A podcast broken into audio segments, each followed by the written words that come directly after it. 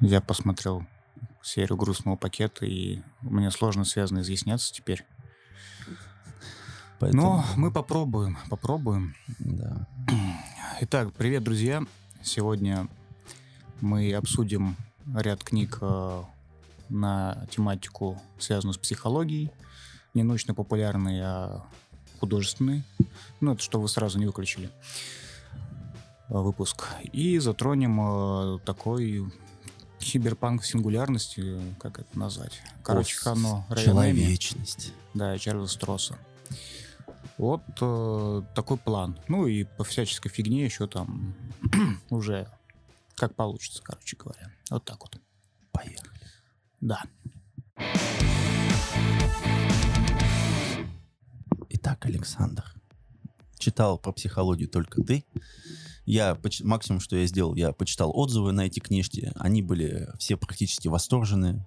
Поэтому мне стало неинтересно после шестого комментария. Так что начинай.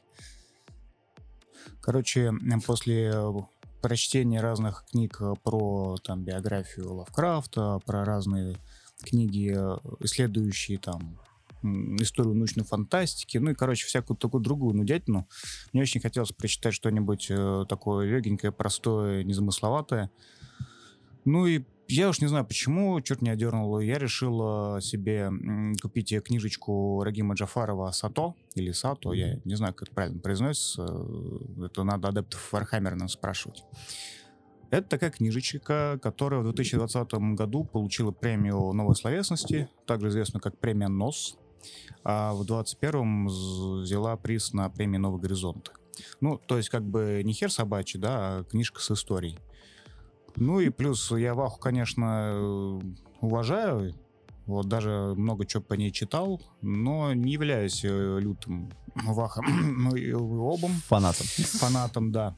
Вот. Но, тем не менее, сеттинг мне интересен. Я думаю, ну, отлично. Типа, легенькая книжечка, там и про Warhammer, и про психологию. Ну, и в целом звучит, звучит заманчиво. Там по Warhammer в психологии уже заманчиво. То есть ты такой, ну, это интересно, попой. Ну вот, ко- короче, что могу сказать? То, что... Не знаю, на самом деле, почему я достал столько премий. Вот, книга интересная. Но есть факт, да, я ее прочитал за два вечера. То есть э, она увлекательная, хорошо написанная, хороший язык. Единственное, э, ничего нового там особого нету. И основная линия все-таки не фантастическая. О том, что любят наши самые преданные слушатели. О проблемах отцов и детей. Ну, а отцов, отцов и матерей, скорее, ты знаешь. И детей. Вот. Сюжет э, довольно прост. То есть есть мальчик, по-моему, Кости или Коли, черт его знает. Добрый, хороший мальчик А, Бобби. Там возраста, по-моему, в начале книги ему то ли 3, то ли 5, то ли... Ну, короче, мелкий пиздюк. Вот. И его приводят на прием к психологу и говорят, вы знаете, у него есть некоторая проблема в последнее время. Он считает, что он контр-адмирал э, там, имперского флота Warhammer а, там, бла-бла-бла-бла-бла-бла. Именно Warhammer или. Нет, именно Warhammer а. Ну, там не так сказано. Там сказано контр-адмирал там, какого-то флота. Терры. Флота там. Терры. И, Терры там, и, да. и у всех сразу такие, у Вот. всех фанатов так сразу. И, и мальчик тоже такой, ну, то есть он себя ведет явно не как, как бы пацан ну, такого возраста. Он там нормально всех раскатывает э, и пытается э, пояснить, что с его точки зрения вот эта э, канон. родительская опека это какая-то избыточная херня, он тут в заключении, и вообще э, оставьте меня в покое, дайте я соберу передатчик, чтобы просигнализировать им, чтобы они меня забрали с этой стороны планеты. Такой обитаемый остров на, в детском возрасте, понятно. Вот. Ну и психолог такой, «Ха, ну да, Ну, присаживайтесь, что еще расскажете. Вот. Ну, естественно, никто ему не верит. э, Ну, классическая схема, да, то есть э, после рассказа об этой книге я немножко расскажу о другой. Они очень похожи тем художественным приемом, который пытается с точки зрения, как бы, не связанная с текущим социумом, этот социум изучить извне, как бы. Вот, то есть мы можем говорить, что наше пони- понимание нормы, оно ну, продиктовано разными как бы, фактами, в том числе... Ну, социальными. Да, и социальными, там, соответственно, моральными, прагматичными и куча-куча всего другого. Классическими. Классическими, да. И не выйдя за вот эту парадигму, мы как бы не можем э, нормально об этом говорить. То есть, э, нах- находясь в эксперименте, нельзя быть сторонним наблюдателем. Вот. И здесь есть попытка представить э, наше общество глазами вот этого контр-адмирала, да, который говорит какие-то очевидные вещи, типа, а зачем вы всем врете. Вот зачем, а, папа, ты врешь маме, мама, а зачем ты манипулируешь папой? Это, это нечестно. Я, я бы вас расстрелял нахер, короче, если бы вы были в моем подчинении. Не, ну слушай, это точно так же, я извиняюсь, как у... была какая-то книжка, написана 11-летним мальчиком рассказывающий об отношениях между мужчиной и женщиной. И он говорит, ну, вы знаете, для того, чтобы жить хорошо, не нужно ругаться. Да. Ну, типа... Нормально нет, делай, нормально будет. Да, да, ну, типа, да, незамутненный взгляд — это хорошо, но это не значит, что это работает.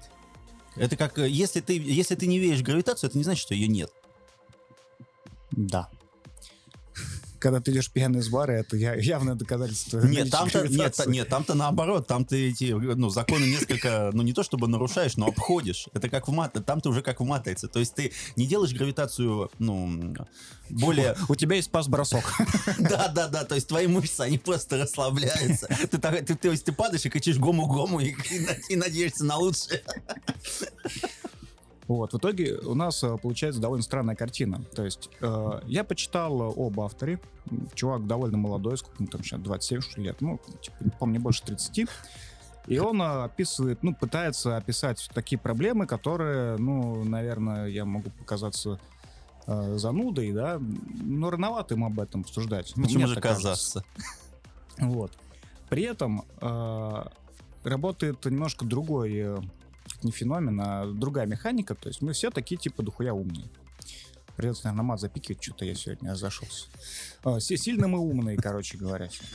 Вот. И э, в книге, когда психолог объясняет, э, ну, раскладывает механизм взаимодействия и манипуляции друг друга, ну, в контексте семьи, мы все-таки, ну, в принципе-то это очевидно, мы и так это знали. Но вот это поглаживание ваших нейрончиков автором, оно ну, приятное, да, то есть, ну, ну да, да, согласен. Ну, я тоже так думаю, да, хорошо. Вот, это приятно. Ну, это вот. понятно. Ну, ничего нового я там, вот, честно, не увидел. Может быть, для кого-то что-то там будет открытием, ну, как бы хорошо для вас, не знаю. Это буквально недавно был некоторый тренинг там на работе, ну, было обучение довольно полезное, да, а в середине обучения в, влетело э, под э, специалист по HR, или как это правильно называется, ну, кто работает с людьми, ну, такая ну, не пятиминутка ненависти, а там 20-минутка дополнительного обучения, типа. И она начала рассказывать взрослым мужикам, и это, наверное, был самый маленький, да, э, типа, как правильно общаться с подчиненными. Uh, есть разные типы людей. Вот, вот, значит, вот это вот болтушка, uh, вот это, значит, закрытый хмурый пидорас, вот, вот это холерик, вот это... Что? Ну, типа, блядь, ну, тут немножко не тот контингент, да, тут не первый э, курс института. Ну, наверняка ты очень умная женщина и много чего довел, судя потому что ты о себе рассказал, но, наверное, тебе надо чуть э, нас повыше в своей личной градации слушателей подвинуть ну, или, и рассказать да. вещи посложнее. Или хотя бы просто посмотреть в зал и увидеть этих людей. Вот, да. И вот эти игры, знаешь, типа такие. А вот сейчас я вам а, раздам карточки, и вы должны похвалить своего соседа и сказать, за какое его качество. И все такие сидят, типа начальник производства такой...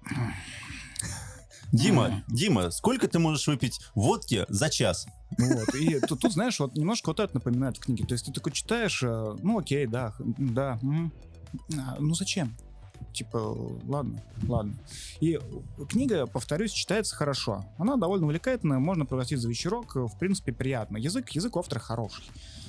А, при этом оно совершенно не обязательно, потому что после себя не оставляет как-то особо ничего. Вот, э, ну, то есть и последние штрихи, когда, ну, сейчас, э, внимание, спойлер, да, если кто-то будет читать, вот тут э, берите, перематывайте там на 40 секунд вперед. Короче, внезапно прилетает, блядь, половина флота Warhammer а. Оказывается, что Земля — это бывшая колония тюремная, куда эти слепки там э, личности пересылали от убитых э, неблаго... неблагонадежных граждан Империума. И на самом-то деле пацан-то не врал. И что самое главное, они такие, бля, прости, Сато, извини, мы нечаянно тебя сюда отправили, саян. Вот, и ты такой, ну, блядь, ну, ну зачем? Зачем? А затем, все. И есть другая книга, которая была написана гораздо раньше. И она была написана, естественно, не русскоязычным автором. Это книга Джина Брюера «Планета Капекс». Э, возможно... По вы- одноименному фильму. Э, Нет, это фильм э, по экранизации книги. Фильм вы наверняка видели. Не, Это в смысле, ну так я тебе говорю, по, ну, ну, возможно, вы слышали об одноименном фильме. Ну, да, да. Вот, потому что фильм был довольно хорош. Йена Софтли, там снимался Кен Спейси и Джефф Бриджес. Ну, фильм классный. А, Я, кстати, сначала посмотрел фильм, мне он очень понравился, и там еще саундтрек классный был. И я решил прочитать книгу. Там давненько было. И э, там примерно та же самая механика в книге использована. То есть есть э, пациент, э, который называет себя Прот. И он утверждает то, что он с далекой планеты Капекс, что в созвездии Лиры. И он просто путешествует там быстрее скорости света, и вот решил посетить Землю, ну, типа, посмотреть, что тут, как, кого. Ему там фрукты очень наши нравятся. Ну, естественно, его психолог, там, психотерапевт, э, естественно, он в это не верит, он считает, что у чувака явно проблемы, значит, с отцом, раз он о семье не говорит. Э, ну, злится, когда нет, у него проблемы там с тем, с пятым, с десятым, и, короче, надо это все распутывать. А, и в отличие от Сато, книга идет как э, сказка для взрослых. То есть там поднимаются темы не просто взаимоотношения в семье, да, и манипуляции, а наоборот, ну, такие немножко, наверное, светлые вещи. То есть Прот рассказывает, вот, у нас на Капексе нет семей. Такой психолог говорит, ну как это нет? Ну, то есть вы отрицаете семью. Значит, семью у тебя было хуево, чувак. Значит, у тебя проблемки. Такой, да нет, у нас, в принципе, нет семьи. Нас, э, мы, нас воспитывает общество наше. Нас никто не работает, у нас... Нет, у нас есть биологическая мать и отец, но... Ну, вот мать я знаю, так случилось, случайно нашла отца, и меня не знаю, мы все друг друга воспитываем. И все живут прекрасно, мы все счастливы. Ну, слушай, я думаю, что как минимум большинство людей смотрело Капекс. Это дословно же оно было в, кни- в фильме. Я сейчас затрудняюсь ответить, насколько близко, но Основные... посыл один и тот же. один то есть тот вот же. светлая, немножко грустная сказка о том, как вот человечество могло бы жить счастливо, а оно предпочитает жить превозмогая. Ну, там, я так понимаю, и более интересный момент того, что нам до конца так и не сказали, он является Да. инопланетянином Да, или И все-таки... вот это как раз тот вопрос, который э, Важный. важный и который обосрался э, автором книги Сато. То, что в книге Брюера нас держат до самого конца, и в самом конце не дают ответ, действительно ли он инопланетный гость или А, нет. что самое главное, этот ответ там и не нужен. Да. Причем э, даны очень классные ключи для читателя, то есть и глубокие знания астрономик, ну, причем э, не просто как, ну, то есть чтобы понять, насколько книга правильно продумана и описана, э, психолог э, решил, ну, вывести, короче, Прота на чистую воду, доказать, что он ни хрена не знает, все выдумал. Он обращается к, к своему приятелю, там, видному э, астроному, чтобы тот нарисовал созвездие Лиры, как бы, как вот видно. Ну, и э, Проту дал задачу, типа, а нарисуй, как ты видишь, вот это созвездие, ну, пытаясь подловить его. А Тот рисует, дает ему рисунок, ну, и тот понимает, что они разные. Он такой, ага, попался, сучок, обманщик. И он отдает это своему другу э, астроному, говорит, ну, смотри, все подтвердилось, как бы. Он такой, а, ну да, шутка хорошая вышла, прикольно, ну окей. Потом звонит ему в 2 часа ночи, говорит, слушай, я тут догнал, говорит, я взял его карту и понял, что он нарисовал карту, как он ее видит своей планете Капекс. Я развернул ее там на столько-то градусов относительно звездного тела, и она полностью сошлась с нашими, типа, которые еще не опубликованы нигде, типа, это работает две недели. Такой, «М, блин. А кем был э, главный герой, ну, теоретически, до момента... Э, Ну, как раз это тоже э, добавляет глубину романа, потому что там был трагичный случай, мужчина... Да, это понятно, а кем он работал? Да какой-то там типа разнорабочий или что-то. А, ну то есть он, такое, ну то есть он со не, он- ну там. понятно, то есть он был не человеком, который мог Не, бы, без да, научного бэкграунда. без научного бэкграунда. да. Но Вот. смысл в том, что да, мы знаем э, про фильм, фильм прекрасен, с этим никто не спорит. Но если книга, как минимум на уровне, и, скорее всего, она еще это дополнительно обогащает, вы можете дополнить свое прекрасное ощущение э, от фильма еще и книжкой. Потому что я, допустим, не знал до этого, что она сделана по одноименному роману. И, кстати, там еще засветился Джесси Пинкман в конце. Я почему-то я запомнил еще и это. То что он там в конце, он является сыном этого психолога. И он как раз приходит на вокзал. Ну, они вместе приходят на вокзал. Ну, в общем, подводя итог, э, книга Капекс э, Must Have, Must Read. Э, Фильм что редкий случай идеально дополняет с книгу, и, ну, они, вернее, дополняют друг друга и не противоречат. Если вам э, такая тема нравится, то, в принципе, можно и навернуть сатоп, потому что в целом книга неплохая. Ну, это именно тот момент, когда если вы устали от чего-то такого тяжеленького, и вы хотите что-то не фантастику какую-либо там, ну, а вот именно что-то с психологией связано, ну, просто чтобы было поспокойней, посвободней, то пожалуйста. А тем, кто хочет прям по хардкору... Ну нет, слушай, на самом деле не по хардкору. Мы хотели, мы уже раньше говорили про автора Ханура Яниеми, господи, Будем называть его просто Ганс. Тебе, тебе удалось сейчас выговорить, в отличие от, от Алата твоего пряного. Да, да, да. Это, ну, что поделать. А, дело в том, что мы уже разговаривали про сборник его из сервера Дракон. А, это достаточно, ну, не самый выдающийся в своем жанре, но там есть... Самобытный. Да, там есть интересные заметки, там есть интересные вещи, плюс там навалено финской тематики, так как он автор все-таки фин. И Ханну в свое время написал Тайлодию, она является его дебютом. А в жанре ну, можно сказать, конечно, научной фантастики, но я боюсь, что если вы зайдете на тот же самый FantLab, то там очень много претензий вообще как к книге, так и к условному принятию его в жанру научной фантастики, но главное, что фанзон, который издавал эти книжки, он почисляет это к твердой научной фантастике, и так не будем им тогда мешать в этом плане. А... Тут есть такой момент. А, если вы э, сталкивались с хорошей научной фантастикой. И если вы перелопатили определенное количество херни под названием научная фантастика, то тогда вы можете прочесть «Квантового вора» и получить от него какое-то удовольствие. Uh, квантовый вор не является, ну, точнее, вся трилогия, она не является моментом, в который вы можете войти в фантастику, которая более тяжелая, чем там, ну, какой-то вот э, там корабли бороздят просторы вселенной, ну типа Вахаммер. То есть так просто туда не войти, потому что автор все-таки имеет ученую степень по математическим наукам, и, к сожалению, так как это был его дебютный роман, к сожалению, он не смог выдержать границы между научными изысканиями, которые ему были интересны, которые он хотел описать, и языком, который может понять читатель. А, но если вы понимаете, что вам хочется почитать что-то такого, что может вам немножко так, ну, отдалить ваш разум от этой БН реальности, то квантовый вор для этого подойдет. Он не иде, то есть он совершенно не идеален. В нем очень много заскоков и неправильных вещей, которые Ханну впоследствии будет исправлять по степени, то есть э, э, повествования, потому что книжки были три, и они вышли в разное время. Э, но это очень неровная трилогия, она достаточно сложная, и я не буду говорить о том, что она стройная в плане повествования. То есть о чем мы вообще можем ну, сказать? То есть нам нужно объяснить, в чем заключается смысл вообще этого мира. А, действие... Опять, мы говорим о том, что квантовый вор это, можно сказать, амаш на этого... Блин, француз, французский сыщик-то. Лю, Люпен. На, а, на Лю, да, на Арсена Люпен, потому что у нас а, аннотация, что Жан Ле Фламбер — это преступник в постчеловеческом мире, взломщик разумов и трикстер. Его происхождение окутано тайной, но слава о его достижениях растеклась по всему миру. Однако Жан допустил ошибку, и он остался в виртуальной тюрьме, откуда его, соответственно, вызволяют. А, женщина с крыльями, то есть она похожа на ангела, и у нее есть еще мыслящий корабль Перхонин. Им необходимо вернуть былое величие вора Жана Ле Фламбера и найти отцов-основателей этого мира.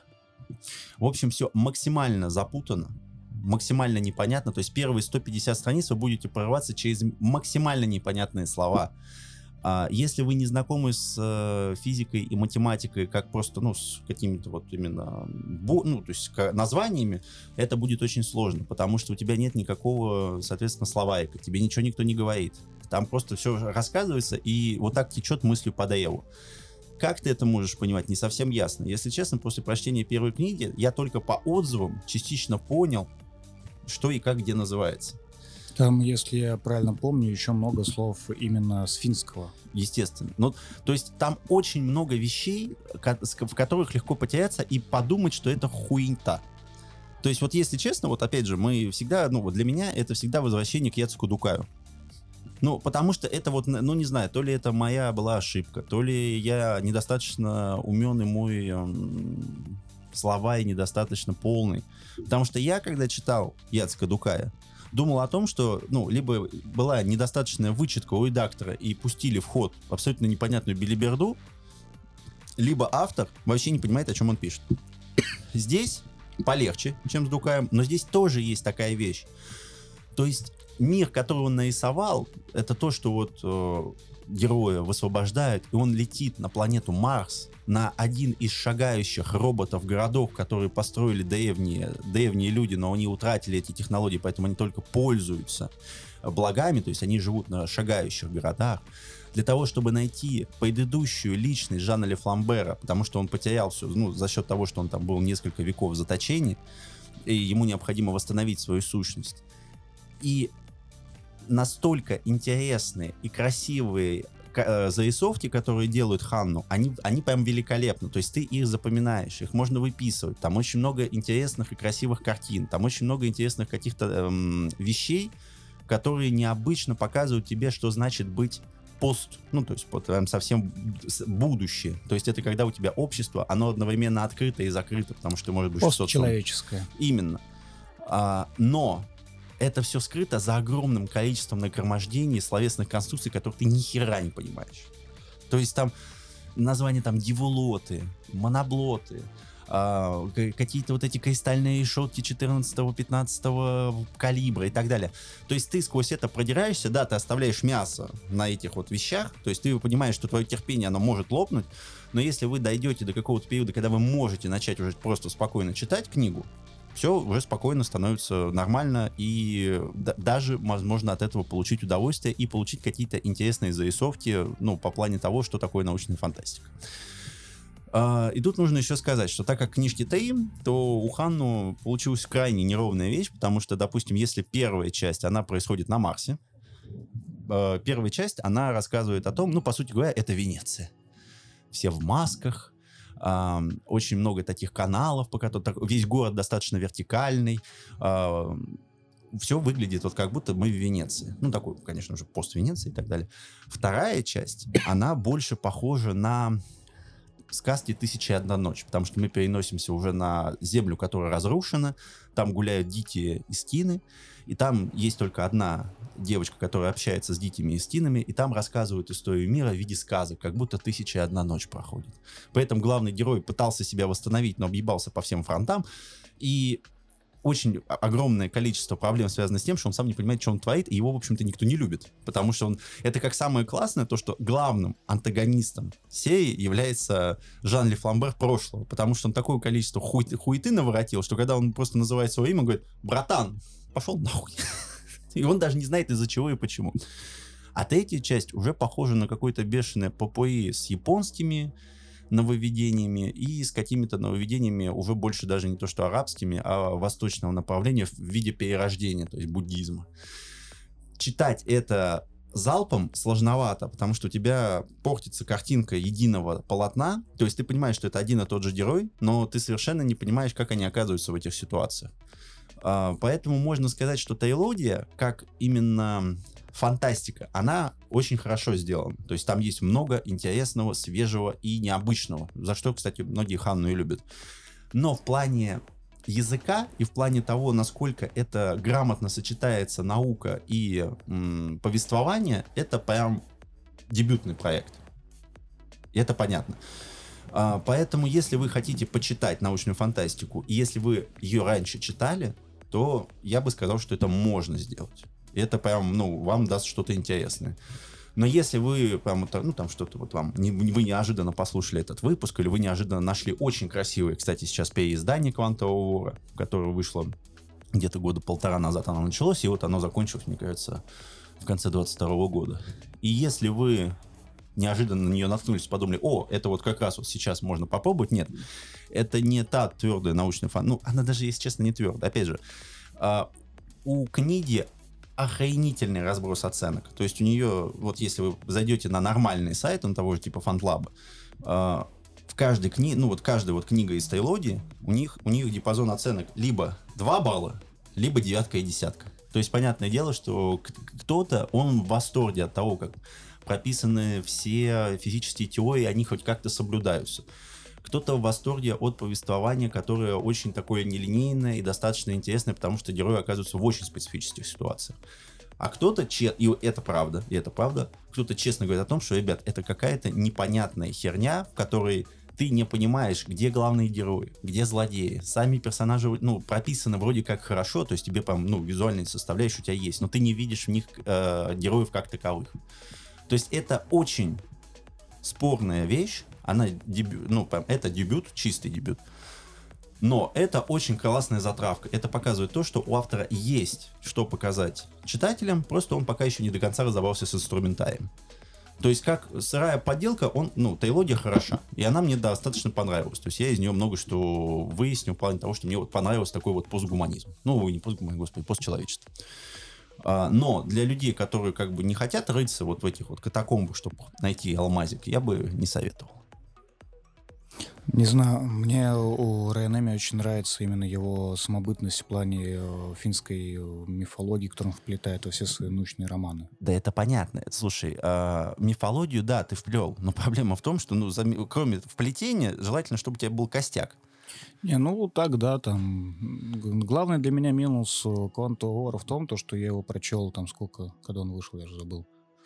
Может, лет пять назад. В 14 вроде. Ну, ну короче, Ну, Айдина в 14 или 13 Я абсолютно не помню, как бы вообще, что там, кого, куда. Ну, только там пара фрагментов памяти застряла. Об этом и смысл. То, что вот, ну, допустим, я вот когда выписывал... Вот это один из самых немногих моментов, когда я по умею повествования выписывал специально себе те идеи, которые мне понравились. Ну, вот именно в книжке. И у меня набралось, ну, такой, ну, если вот 14 шрифтом, то на, на листочек в Тейлоге у меня вот уместилось. На листочек А4 мне вот это прям зашло там то, что мертвые, они не то, ну, они не мертвые, они перерождаются, может быть, в спящих, и только если там кто-то захочет или семья захочет с ними поговорить, они там оплачивают какое-то время, он перестает быть спящим. То есть там много прикольных, интересных концепций, но опять же, количество, ну то есть э, все прикольные вещи, они как сокровища спрятаны в болоте. Тебе по этому болоту надо идти. Оно не очень приятное, оно воняет, и тебе все еще заливается в сапоги, поэтому как бы тут выбор. Если ты готов это сделать, то, пожалуйста, там есть хорошие штуки. Но как бы, если что, не обижайтесь. Там прям есть прям вот максимальная вещь, когда такой чувак писать явно не умеет. Ну, не умел, не умел. Сейчас общем, он это делает лучше. Первый том можно порекомендовать, а дальше сами разберетесь. Да, и при том, что да, они совершенно разные. То есть, если вот вы осели первый том, это не обязательно, что надо читать второй и третий. То есть, это они там продолжают историю, но будем честны, что первый том, он все-таки по задумках, это было самое концентрированное, то, что он сделал. Ну, а у меня есть, э, так сказать, свежачок. Недавно вышла на русском языке книга Чарльза Стросса «Оранжерея». Э, ждал я ее немножко с опаской, потому что у нас был выпуск про его книгу Ачелеранда, которая была лоскутным идеалом э, максимального занудства и э, прикольных идей постчеловеческого существования. Но, но, но, но, но, но, мы будем говорить, что это сборник который был сделан под книжку, но на самом деле он печатался же. Ну, как бы там кому интересно, может этот да. выпуск запустить, послушать. Да. Но оказалось то, что опасения, в общем-то, напрасны, потому что он э, взял и написал цельный роман. Вот, причем это, по-моему, было сразу после Челеранда, там с разницей, ну, то ли год, то ли два. Ну, последняя, последняя кирпичка Челеранда. А, но при этом э, в этом же сеттинге. То есть мир у нас э, примерно тот же самый, что у Члеранда. То есть человечество прошло так называемое техноускорение, там момент сингулярности, кто хочет, может называть. И на данный момент оно живет э, по всему космосу, в всяческих там космических станциях, которые вращаются вокруг э, коричневых карликов, на планетах, где только можно. И перемещение происходит э, двумя типами основными. Которые называются Mass Effect. Э, нет, не совсем так. Э, ну, в корабле может быть, но зачем в корабле э, перемещаться, если можно без него. То есть э, перемещение по миру осуществляется двумя основными путями. Это через э, так называемые Т-ворота, то есть это телепортация посредством там, скрывания пространства. Вот. И есть еще А-ворота. Они интереснее, то есть это такие наносемперы, которые тебя разбирают и собирают в другом месте. Причем э, у Стросса все это описано довольно на э, глубоком техническом уровне, то есть он объясняет то, что вот вас считывают все ваши вектора нейронной структуры, чтобы полностью воссоздать личность. Вот. Но тут как бы вы можете понять, что при таких возможностях становится возможность любую личность пересобрать, вмешаться и изменить что угодно. Ну да. Вот. И об этом, наверное, книга и большей частью и идет, вот связано с этими вещами. То есть история такая, что э, в какой-то момент времени, после того, как вот все это произошло, вот эти телепортаторы есть, э, все живут там классно, все такое, а, наступает а, некая война правок. Вот, то есть как-то... Это называется вообще-то годовой отчет. Ну ладно, война правок. Почти, почти. А, то есть, эм, ну, в связи с чем-то какая-то некоторая сила, да, там, она не описывается конкретно, кто является той злобной редиской, но они решают э, переписать а, прошлое человечества, ну, историю. Ну, тут можно по-разному судить, то есть э, этот роман кажется иногда большой такой сатирой, и э, хороший, хорошую игру Строса в огород, там, типа, тоже Википедии, тех же там прав трансгендеров и кучу-кучу всех любых трендов. А с другой стороны, возможно, это все было написано без э, иронии и без сарказма, а довольно серьезно, на серьезных щах. Ну, слушай, это здесь же то же самое. Вот, допустим, в том же квантовом вое а, есть нация на Марсе, она, и у нее есть такая особенность, что так как все живут в одном едином обществе, то там все легко, если что, подкрутить, то сюда. И там есть единственный меценат, который собирает еще книги, ну, бумажные. И он находится в дичайшей катастрофической депрессии, потому что он понимает, что он уже не знает, где реальность, а где ложь, потому что в книгах написана история одна, а в сознании общем уже все там, типа, мы всем вот там по самые гланды, и было все вот так. А там в книге говорится, ну, да, обоссались мы по самые... Ну, в общем, то, что мы как, можем в общем, как сейчас. Всегда, в общем, как да. всегда, да. Вот. Ну, и в итоге разра- разразилось это военное право, где какие-то там силы цензоров пытаются переписать историю человечества, чтобы, ну, добиться какой-то определенной цели. Тут ее мы оставляем за скобками, потому что тут каждый сам может все придумать нужные бенефиты этого. А, но мало того, что просто переписать эту историю. Они разрабатывают хитрый червь, а, вирус типа червя, он называется король желтый. И все таки м м понятно. Террафолиаты переиздание. Да-да-да. Вот. Э, для того, кто не в курсе, «Король в желтом» — это классический труд э, Чемберса. Э, это список ну, не список, господи, список. Это собрание новелл, там, повести, где фигурирует э, некая книга, э, который, после которой люди кончают самоубийством или там еще что-то. Короче, после прочтения тебе каюк. Или ты сходишь с ума, либо еще что-то. Ну, аналогия понятна. То есть, э, что делает этот червь? Когда им заражаются э, ранее озвученные мной ворота А-типа, которые перестраивают нейронную структуру, он и вычищает твою память определенного отрезка, там какие-то кусочки, и зашивает тебе в прошивку вот этого червя. И когда тебя собирают на других воротах, ты их заражаешь, и так дальше происходит распространение. Uh-huh. То есть, э, ну, по сути, этот червь заражает и изменяет людей, делая из них неких послушных зомби, которые теряют свою, ну, некоторую идентичность, потому что у них отсутствует часть истории. Вот. Э, дальше история уже становится немножко более запутанная. Тут, наверное, вам лучше прочитать самим. То есть это очаги сопротивления, и блокировка этих ворот э, и обоих типов, чтобы распространить эту заразу. Это и вычищение э, там, очагов заражения. И, ну, короче, там, жуткая история. Там особенно крутая история была про воспоминания там, ну, главного героя, про то, как там, в свое время, когда он работал убийцей танком, там, модифицированным в отряде э, вычистители этой заразы. У них было очень много людей, uh-huh. которых надо было провести ворота, чтобы спасти. Ну, переделать, очистить и спасти. Но не хватало времени всех перевести. И было принято решение, что типа просто вот заходит человек, отрубаем ему голову нахер, и голову бросаем в ворота, как мячик. И, ну, как бы нейронные структуры сразу читаются, и будет там потом на той стороне новенький, целехенький. А, морально довольно тяжело.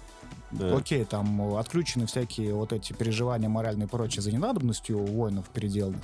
Но ситуация все равно довольно щекотливая, особенно когда заходит на человека и видит, а почему это тут весь пол э, в крови и валяются безглавные тела? Хм, наверное, тут что-то происходит недоброе.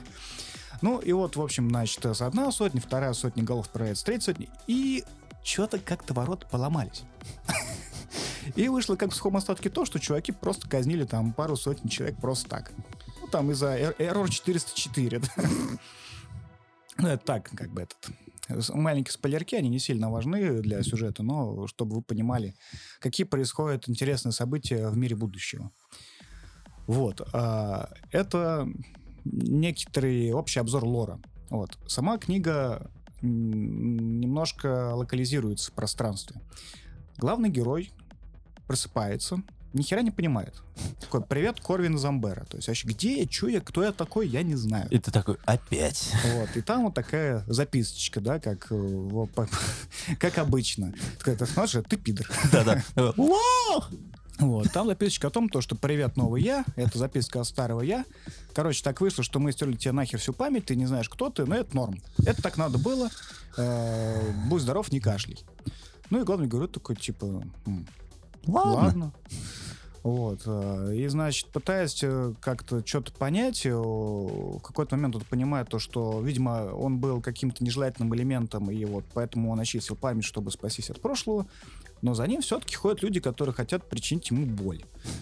И после одного из таких покушений он понимает, ну, чуваки, это как-то не очень прикольно, когда ты не знаешь, за что тебя хотят убить и кто, но периодически предпринимаются попытки. И мне это не нравится. Надо как-то схорониться. И он смотрит такая, опачки, а рядом реклама такая, да, на баннере выскакивает. Погрузитесь в незабываемое приключение на несколько лет в экспериментальную реконструкцию быта 20 века и там конца 20 века. А, ваша резервная копия помещается в специальный эксперимент, где у вас отсутствует э, связь, вот эти все новомодные ассемблеры. Короче, еду варите сами, одежду штопаете сами, вот это все туда-сюда. Но зато извне никто не придет. И он такой, хм, дело хорошее, схоролюсь там. Ну и, значит, э, заходит он в душевую кабинку этого ассемблера, просыпается в совершенно другом месте. Ну и где ему говорят, ну, ребятушки, добро пожаловать. А, то вот такие-то у нас законы. А он еще э, очу, очущается, очучается, да, э, в женском теле. То есть он был такой классный поджарый солдафон с хуем на перевес, а тут он, ну, как бы там, в общем, немножко центр тяжести уже не там. И ручки слабоватые.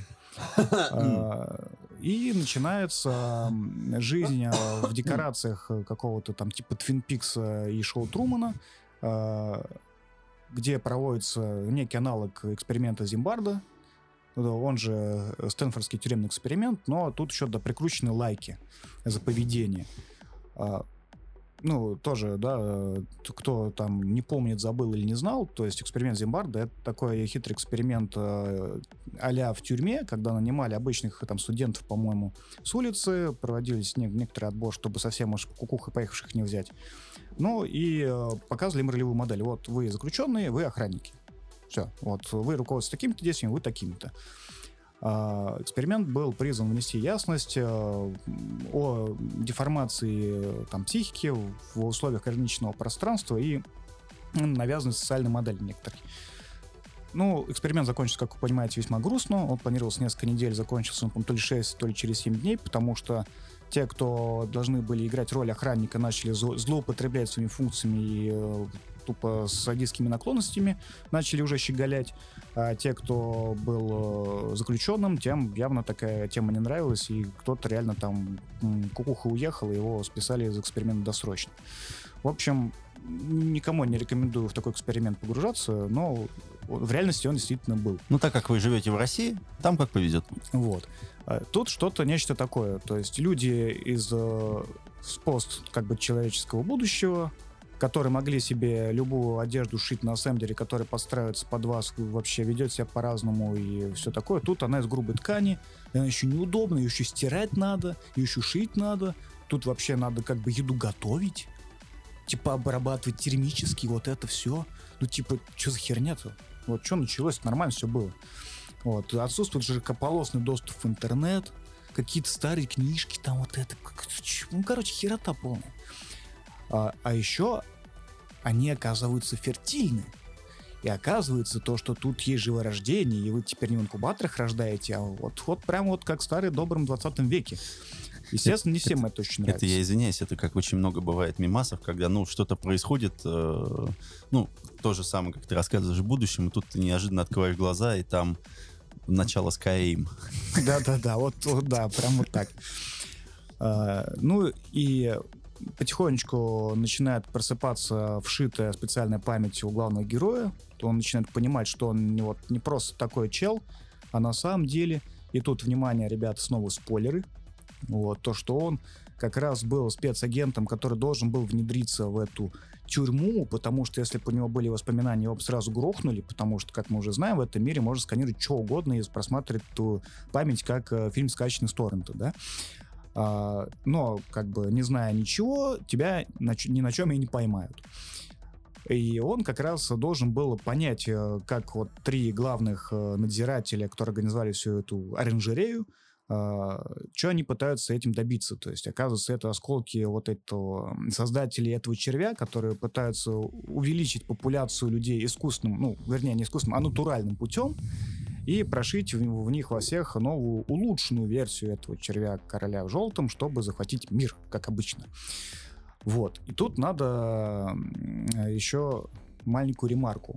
А, у нас книга называется «Оранжерея». Uh-huh. В оригинале она называется «Глассхаус», ну, «Стеклянный дом», что, в принципе, на английском означает еще тюрьму для военных. Uh-huh. Вот, то есть, в принципе, там есть э, довольно очевидная мысль, прямым текстом написано, то, что может быть, это место и как раз для нас таких, вот всех бывших военных преступников, может, нам тут и надо так жить, э, чтобы изолировать нас от обычных людей. Mm. Вот. Э, ну, поэтому тут э, в романе три кита, да, это ПТСР и его лечение, это изменение личности, принудительное, то, как э, пытаются нас изменять. Там есть один просто очень шикарный фрагмент, то есть главный герой, он такой типа, блин, это все херня, надо, короче, отсюда валить, надо вот, значит, скрывать эту ячейку, выяснять и отсюда эвакуироваться.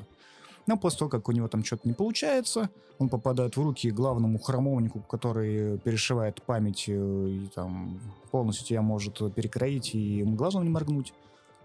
Он его такой подлечивает, После этого главный герой выходит из больницы такой, да нет, а в общем-то, а нахера? Я же себя тут отлично чувствую, у меня же все... Ну, зачем? Я счастлив.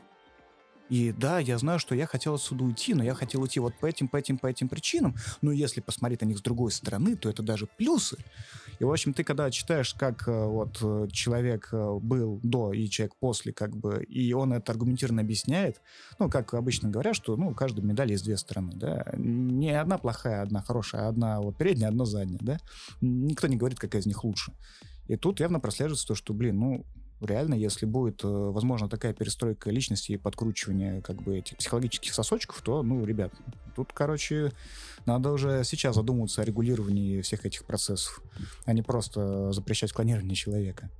Ну, нормально, вполне. Вот. Ну, и третий, как бы, кит — это вот пресловутая постсингулярность, да, когда мы можем делать все как угодно. Кто там Артур Кларк или кто, я не помню, говорил, такая крылатая фраза, что любая сильно продвинутая технология неотличима для плебеев там, ну, от, магии. магии. Ну, да. естественно, это понятно. Вот, поэтому, ребят, короче, оранжерея прям хорош, роман классный. Да, он может быть э, немножко не такой, э, как я люблю, ну, не такой hard-hard sci-fiction, как хотелось бы, но он довольно крепкий, хороший, дает повод задуматься, и для чтения, конечно, не такой простой, как Сато, будем честны, но после него остается в голове гораздо больше умных мыслей. Вот, рекомендую. Прекрасно, прекрасно. Уже у нас есть книг на вот это, на то, чтобы сломать некоторым нашим слушателям мозг. Приятно. Приятно, когда такие есть выпуски. Не будем долго еще тут это э, растекаться по древу. Давай расскажи про этот Альграф.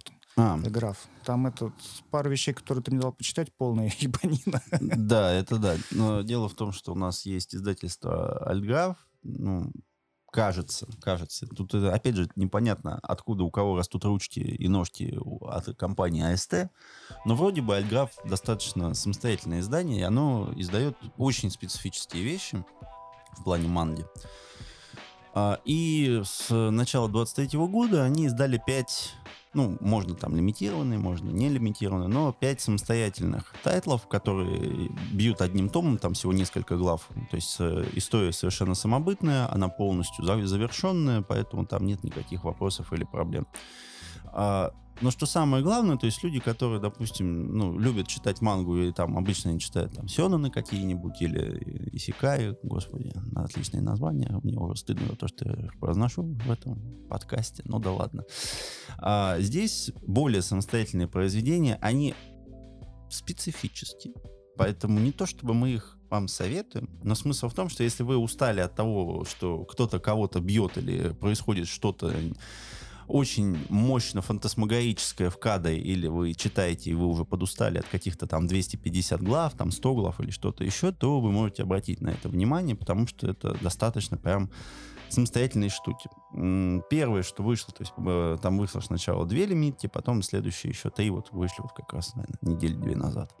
Первый это «Клуб самоубийцы» за авторством Усамара Фуруя. Это очень мрачная и страшная история про то, как э, был в, одно, в одной школе был клуб девочек, которые в один прекрасный момент просто все рядом встали, рядом с поездом и под него упали. Человек 20 или 30.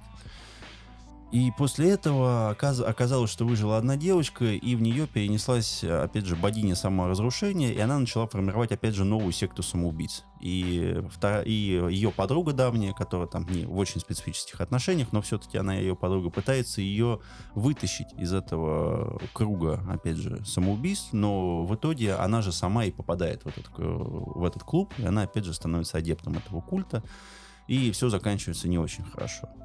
Но насколько мангака прорисовал страшно в, ну, становление такой маленькой загнанной девчонки в главу культа самоубийц подросткового возраста, это что-то с чем-то. То есть это прям вот это вот, в какой-то момент это может поясниться, это прям страшновато. Такого вы мало где можете найти. Вторая, это то, что читал Саша. Ему очень сильно понравилось. Это нашествие монгольской сверхэнергии.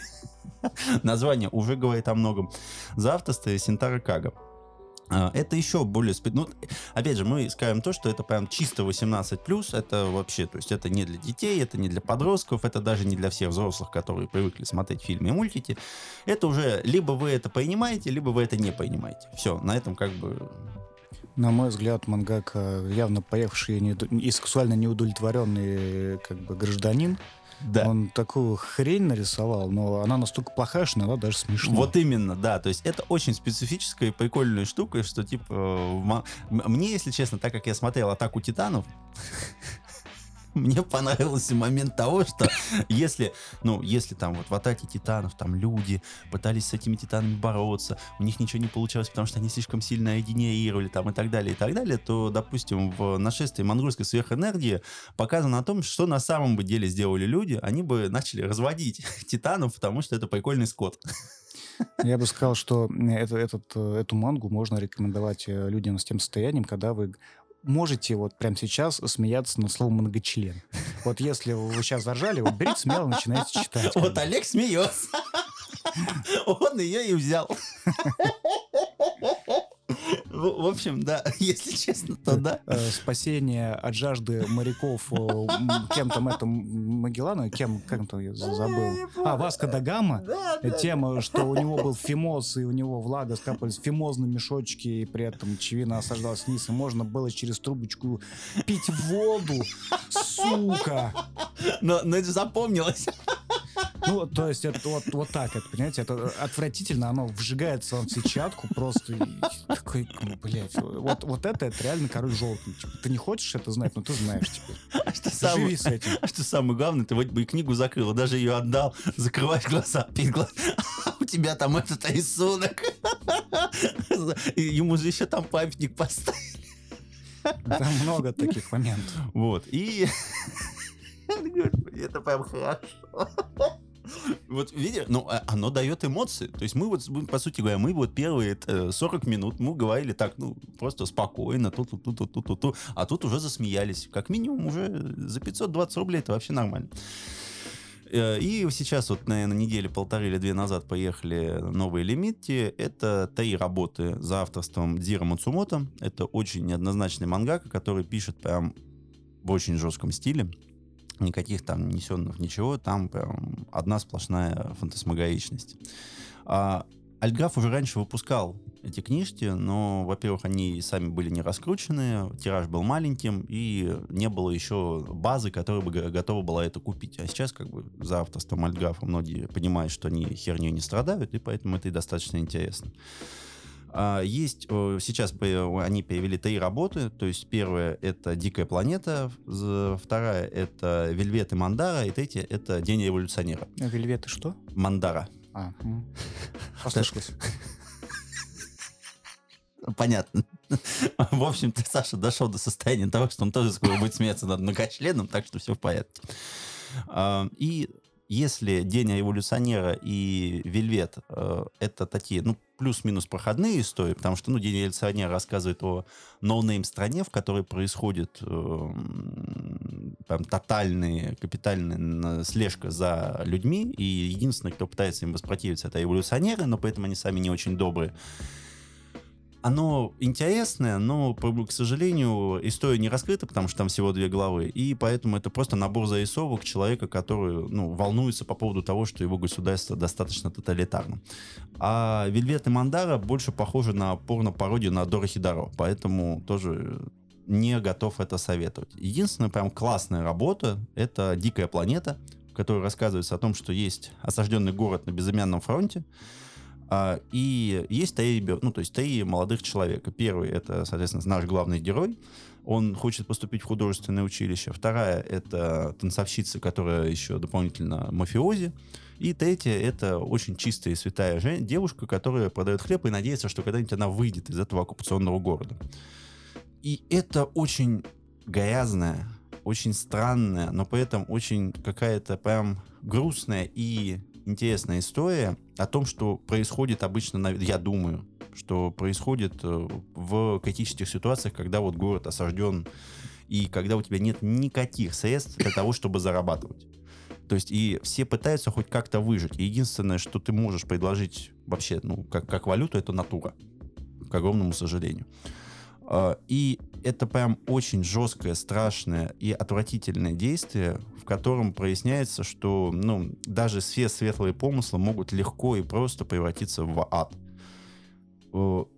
Произведение очень сильное, оно очень специфическое, оно только 18+, да, даже не потому, что там много обнаженки, а ее там много, а потому что оно о том, что это огромная и страшная катастрофа, которая произошла из-за, ну, с тремя детьми, вследствие того, что у них не было ни единого луча надежды. Единственное, что спасало вообще молодого человека, это то, что он представлял, что на самом деле они пришельцы, они просто упали на эту планету, и им нужно хоть как-то выжить. То есть вот э, это произведение, да, оно грязное, оно отвратительное, но оно самое сильное из, из этой трилогии, то, что они выпустили. И вот единственное, ее я прям рекомендую к прочтению, потому что это прям сильно. При том, что там, ну, пять глав. Так что там все хорошо.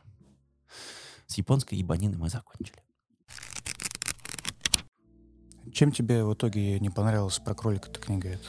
А, э, еще, ну, у нас это как бы мимо кассы идет. Сейчас мы, я хоть вспомню автора. -то. Ну, я поэтому сейчас об этом говорю, что из чего можно было отрезать. Да, сейчас, секундочку. Когда-то мы с, с Олегом прочитали великолепную книгу «Осторожно, кролик», «Constraint Rabbit». Нам очень понравилось. И теперь э, на слово «кролик» э, на заглавие, на, в названии книги он стоит, стоит, триггерит, да. Вот на этом и сыграли сраные меркантильные твари. Э, на Из фанзона. Из фанзона в сути. А, за авторством Майлза Терри. А, дело в том, что раньше, ну, то есть в 2017 году, если я не ошибаюсь, а, тот же самый Майлз Терри вел подкаст, в котором он потихонечку описывал некую детективную историю, в которой основа — это некая игра в кроликов, где человеку необходимо находить несостыковки с реальностью. То есть аномалии, которые происходят там, в кар... ну, допустим, на какой-то картине, что тебе, ну, ты, допустим, у тебя огромный кругозор, это как что, где, когда, только, ну, вот там в реальной жизни, что ты должен понять, что именно аномально, и найти ключ к следующей загадке. И это всем очень понравилось в Apple подкастах номер один, там, он заслужил там много там всякой вот хуйни, там финалист премии Брэма Стокера, Гутаиц и так далее. Ну, в итоге мужик понял, что, судя по всему, дело стоящее, и решил написать про это книжку. то, что было уже несколько десятков, ну там около там 11, что ли, кажется, если не ошибаюсь, что несколько было игр в кролика. Никто не знает, что это за игра, никто не знает, выиграл или проиграл, никто не знает, что это вообще за... Ну вот никто ничего не знает, ну то вот это домысло, типа вот как вот эти фанаты какого-то очень такого маленького тайтла, там сидят 25 инвалидов, они все друг друга знают, они все там друг другу пишут. А, и главный герой, по сути, является то ли, можно сказать, полуаферистом, то ли очень огромным задротом, который, э, можно сказать, такой, организует этот клуб, если вот вы читали, смотрели бойцовский, бойцовский клуб, как вот это вот, они все сидят вот на стульчиках в кругу, и он им всем рассказывает, что такое игра в кролика. За это он берет у них деньги.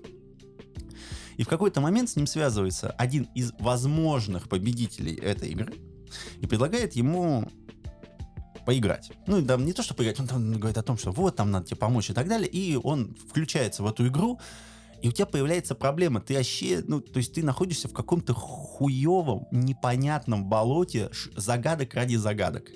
То есть у тебя прям с первого момента тебе наваливают какое-то количество огромное э, того, что автор любит. То есть он там, действие происходит в зале игровых автоматов, он, он описывает, какие он любит игровые автоматы, какие он любит настольные игры, как, там, как он справляется с какой-то проблемой, там, допустим, он отсчитывает э, у главного героя ну, хорошая память, то есть прям отличная память. И когда он волнуется, он начинает, эм, ну, как бы проматывать в своей голове эти теннис теннисные, как они, не матчи, а как это называется? Раунды. Да, раунды, то есть теннисные раунды. И э, он считает э, удары, удары ракеткой по мячику. А, то есть это единственное, что мне прям хорошо запомнить, потому что мне понравилось, что он перестукивает ногами в такт ударов. То есть потому что он помнит, и он перестукивает ногами, чтобы восстановить свое самообладание появляется какая-то подруга, появляются какие-то друзья, что-то происходит. И ты, что самое главное, ты не понимаешь, это поток мути, который просто хуяет тебя, и ты не понимаешь, куда, из чего и как заходит. То есть вот эта книга плохая. Она, понятно, сделала, что она была сделана для того, чтобы продать свой подкаст. Потому что она типа самостоятельная, но типа вы можете еще кое-что узнать, если вы послушаете подкаст, а если еще и книжку купите, та-та-та, и ты такой пошел нахуй, долбоеб. Отвратительная книга, смысл в ней не вижу. А, естественно, там написано... Что ну, если на чем-то можно заработать еще разок, почему бы это не сделать? Естественно. Но, опять же, Нил Патрик Хайес пишет, что вызывает привыкание. Ну, если вы любите говно жрать, то, в общем-то, я согласен. А, честно говоря, не, не совсем понятно, почему брал, пал выбор на такую книжку, и кто ее про вчитывал. Ну, то есть, наверное, вот, наверное, да, то есть там у нас есть Джаспер Форда, у него был игра, ну, кролик, и такой, бля, игра в кролика. Вот. И сработало же. И, а? и, и, к сожалению, да, это сработало. И ты, и, и ты являешься именно тем идиотом, который купил эту книгу про кролика и стал именно дебилом, который покупился на эту морковку. Настоящая игра в кролика — это когда Олег напивается и кроличью лапку гифками шлет сотнями в чат. Это да. Вот. Но, опять же, на самом деле, я просто знаю, что пару человек хотели купить ну, то есть мы где-то обсуждали, что пару человек хотели купить эту книжку, вообще не совет, а абсолютно какая-то непонятная херабо. Непонятно, почему э, вообще ее пропустили на российский рынок, я не знаю, я надеюсь, что она не будет продаваться. А, ну тут еще написано «Сея Фанзон» и «Наш выбор». Пизда. Просто пизда. Что значит «Наш выбор»? Извините, сейчас, секундочку. А, наш выбор. Так. Мы, стараем, мы стараемся знакомить читателей с сильными, нестандартными умными произведениями, которые не просто увлекают, но и вдохновляют на свежие идеи. Открывают новые горизонты и меняют сознание в лучшую сторону. Возможно, Понятно? ты не из умных просто людей. Я согласен. Я, я читаю какую-то всю ебалу. В общем, короче, Кролик. Спросим, спросим, когда пригласим кого-нибудь из фадзона. Да. Как, каким местом мы, выбирали? Нет, слушай, если мы будем приглашать кого-то из фанзона, к ним очень много вопросов. Допустим, первый вопрос. Зачем вы ставите Тедди на книжке? Ну ладно, давай это, наверное, потом оставим. Так, так, закрываем люти. Итак, а, я думаю, мы можем сказать таижды. До свидания, мадам Бардо. Всего вам доброго, мадам Бардо. До новых встреч, мадам Бардо. Да, ну, на этом, возможно, мы закончим а, наш выпуск. Осталось довольно много чего за кадром. Я думаю, мы это выложим на нашем, теперь уже можно об этом сказать, Boosty аккаунте. Периодически мы выкладываем то что-нибудь, э, что я смогу найти или свести. Вот. Э, Пока Б... что не нашел. Бывает интересно, бывает не очень, но тем не менее. Потому что все не влезает, к сожалению, в хронологию одного хронологию, господи, вот этот э, хронометраж одного выпуска адекватный. А делать обзоры как Spider Media на 5 часов, ну, не хватает пока сил. Поэтому счастливо. Увидимся на страницах Телеграма, Boosty и книг. И прочего приятного и интересного. Да, пока. Целую.